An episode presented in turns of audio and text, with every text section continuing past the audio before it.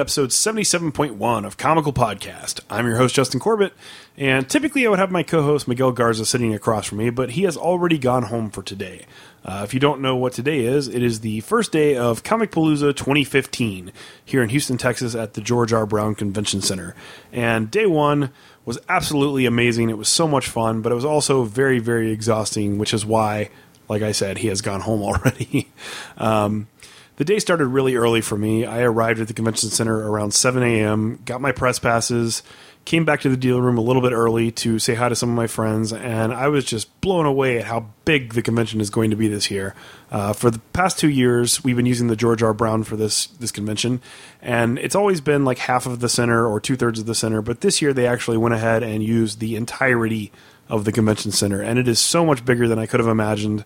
Uh, my feet have the blisters to prove it. I wandered up and down the whole place, went and talked to a bunch of local artists that I'm friends with, went and talked to some cosplayers that I know kind of well, and uh, scheduled a bunch of interviews for the rest of the weekend. So it was a really good morning for the first day. Uh, one of the people that I got to talk to earlier was Peter David, and we talked about his career and where things are going for him. And it was just a really, really cool experience to get to know the guy a little bit. And uh, we set an interview, which I will play for you later on in this episode. So Miguel did end up showing up, but it was a little bit later in the day. Uh, if you don't know, Miguel and I do work together, and somebody has to be there. So unfortunately, this year it was him. Uh, he was there until about 2 p.m. and then came over around 3. So once he arrived, we grabbed some food, talked for a little bit about our plans, and then just got right to things. So the very first person that we interviewed today was Joe Eisma. And if you don't know Joe, he is the artist on an Image Comics series called Morning Glories. And it is one of our favorite series, and Joe is one of our favorite people to talk to. Uh, we actually had him on the show back in episode 30, and that was a great episode. It was so much fun, and meeting him in person, face to face, for the very first time was also a lot of fun. So I'm going to go ahead and play that interview for you guys now. I hope you enjoy it. Hey guys, we're coming to you from the con floor. Me and Miguel here are here with a former guest of the show and a good friend of ours, Mr. Joe Eisma. How are you doing today, man? I'm great. How are you guys? Doing pretty well. Yeah, we've seen you everywhere, man. You've been here, you've been there, you've been there, doing all kinds of stuff. I know. I don't sleep very much. Neither do we.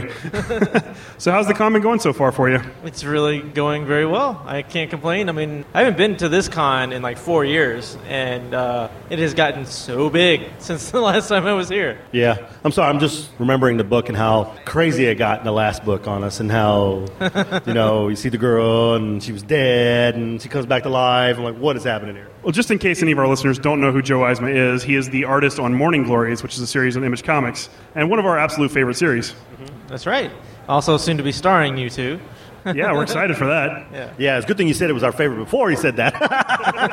Otherwise, it looks like brown nosing. yes, exactly. but we know we love the book. Yeah, we really do, and it's it's been great. I mean, you and Nick are just absolutely killing it. How many how many issues are you doing total for the series? Uh, the goal is 100 total, so uh, I'm drawing issue 47 right now, so we're Close to about the halfway halfway there. About halfway there, yeah. Cool. I hate miniseries.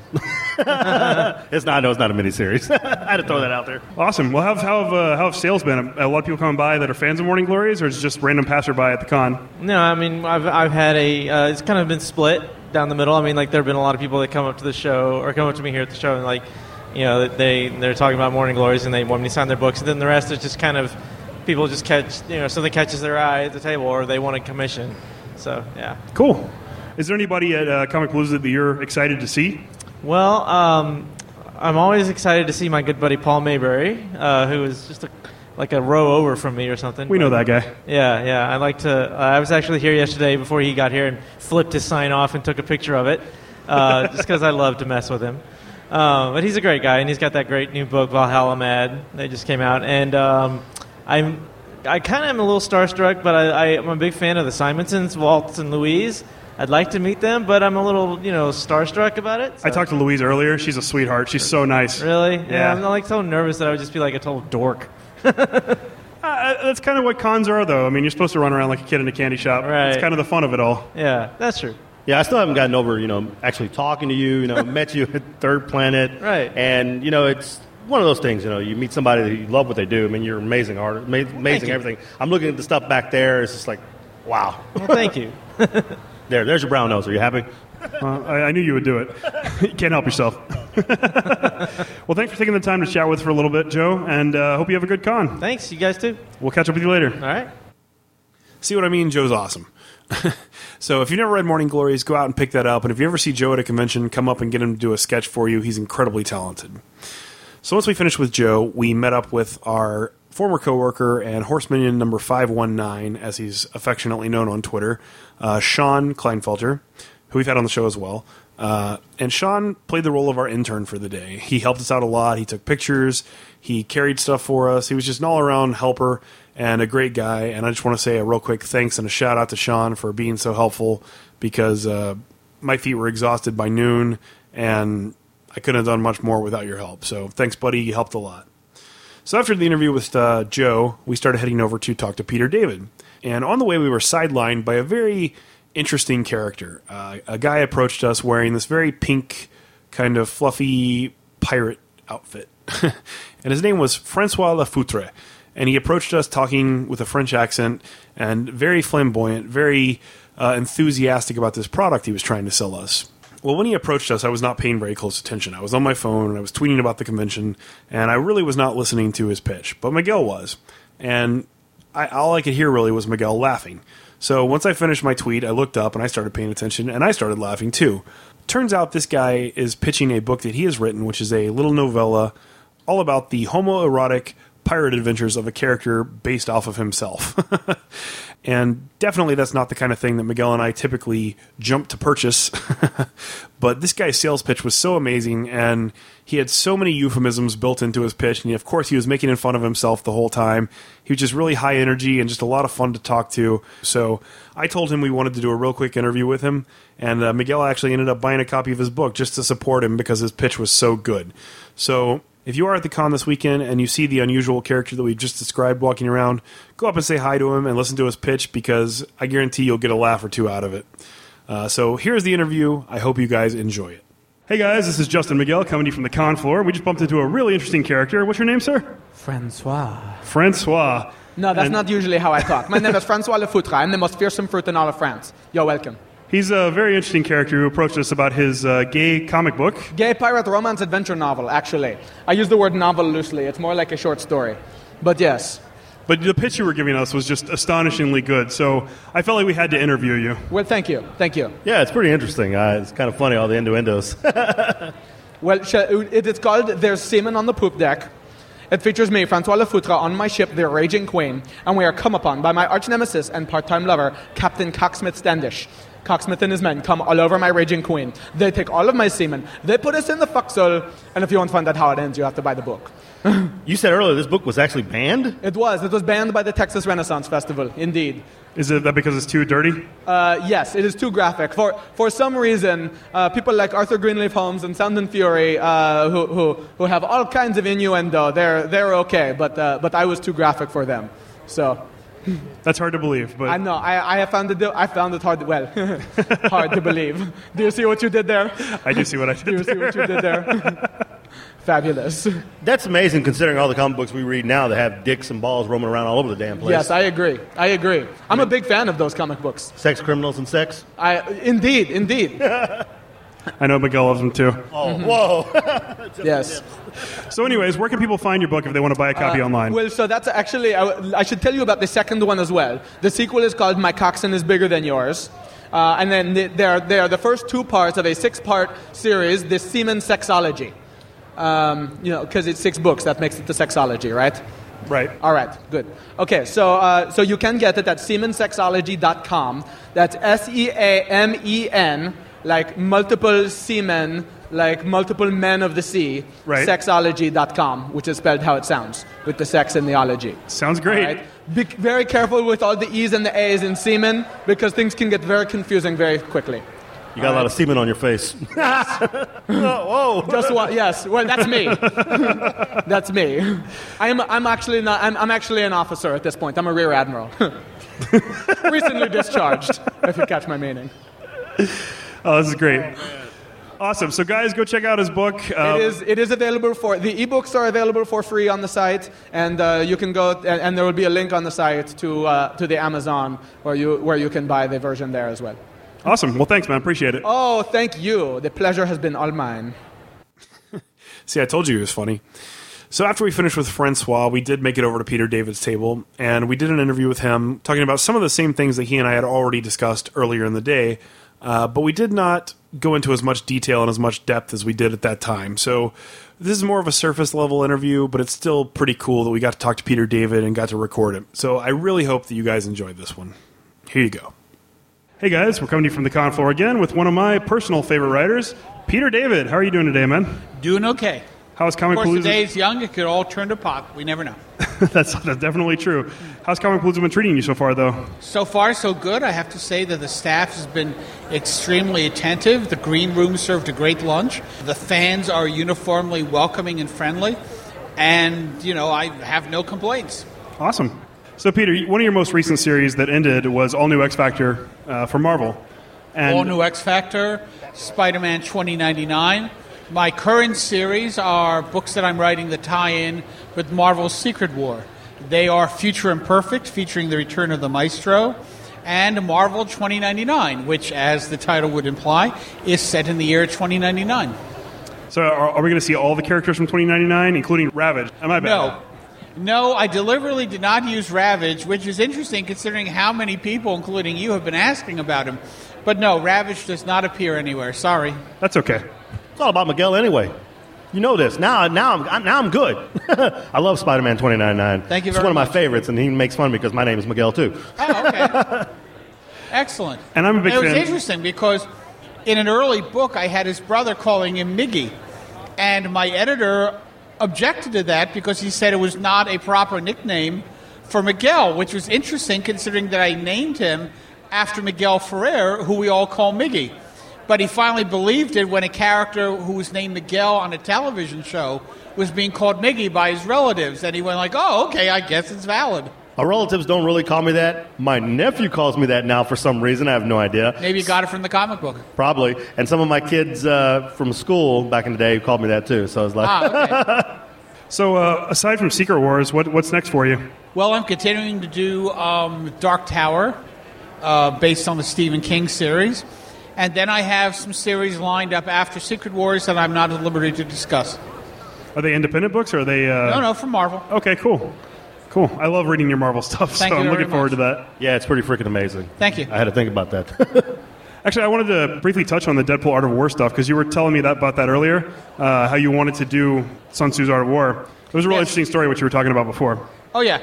Well, I'd wanted to do a Marvel version of Sun Tzu's Art of War for quite some time. I want to, you know, use it employing Marvel characters describing the lessons that are in the Art of War. And I wasn't able to interest any Marvel editors in getting behind me on the production of it.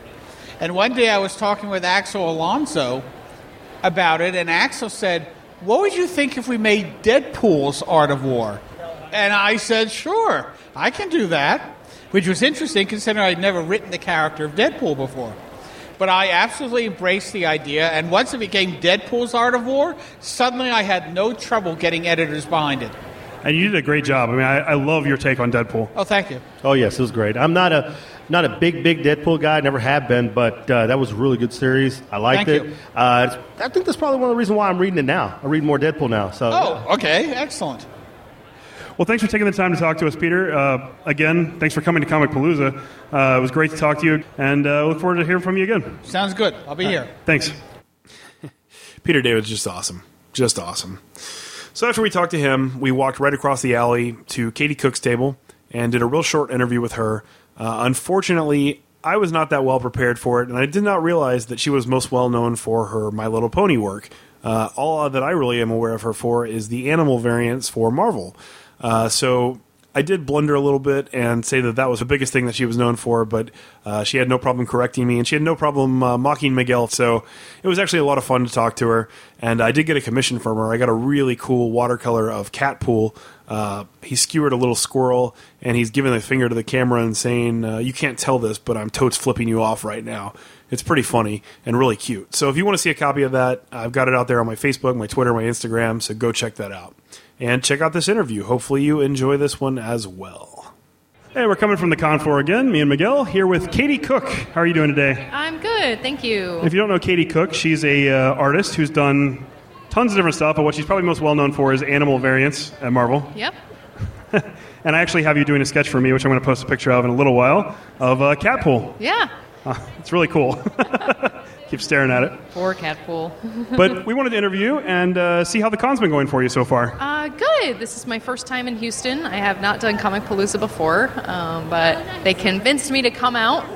So I'm here. I'm in Houston. The humidity is awful. Yes. Your weather is terrible. Yes. You guys live in a. But the people are good, right? The people are fine, but it's like hellmouth here. It's hot. It's humid. It's. It's still 50 degrees in Michigan. So. That sounds wonderful. It's I want to go home with you. no, Houston's awful, for sure. I said that wrong. I know. My bad. Sorry. well, let's talk about your uh, book you're selling here, Gronk. Uh, Gronk is my webcomic. It's my creator-owned book. Um, we just started republishing all of the volumes through Action Lab, um, and then we have a toy coming out in July. We're going to premiere it at San Diego Comic Con. Cool. And uh, and other than that, I work on My Little Pony, Friendship Is Magic. Um, I've been doing that for three years with IDW and Hasbro, and then I do some on and off work with Lucasfilm and Marvel. So I did the Spider Verse stuff. Uh, for Marvel, I developed Penelope Parker, and right now I'm working on another Marvel project and some Secret Wars stuff. So, Awesome. Wh- uh, what are you doing for Secret Wars? um, they're doing the Secret Love anthology, so I'm doing an Ant Man and Wasp story for it. We actually talked about that on our show not that long ago. Yeah, we did. What did I say? I didn't like it, right? no. It's, I haven't even drawn it yet. He, like, he likes more action packed stories. He's less about the love and romance kind of stuff. Well, people like love in comics too. It's a thing. I'm not one of them. no, it's, we're gonna we're get, pretty much picking up anything. No, it's- everything it- and everything, huh? Mine is pretty silly. Mine's more of a comedy, sweet story. But you said it was Ant Man, right? It is Ant-Man. Oh, I'm getting it. yeah, we're getting all the Secret Wars books, so I'm sure we'll be reading it. Uh, I'm, I didn't realize you'd done so much My Little Pony stuff. I guess that's really what you're. I'm you're the lead writer most of the well My Little for. Pony comic book. I've written like 30 issues of it. But you can't blame me for not reading My Little Pony. Yes, it's I not, can. It's not. Uh, I can totally blame you for not reading My Little Pony. all right, technically you can blame me for not reading My Little Pony, but I'm I don't read it. I'm sorry. That's fine. I have a My Little Pony in my car. You didn't know that, did you? I did know that. My wife stuck it in there. She bought a purple My Little Pony because I do a, a character on our show called Lord Horsticles. Lord Horst. And because of these, because of that, these people now assume that I'm some kind of a horse lover. He is a horse lover. That is that is called a brony.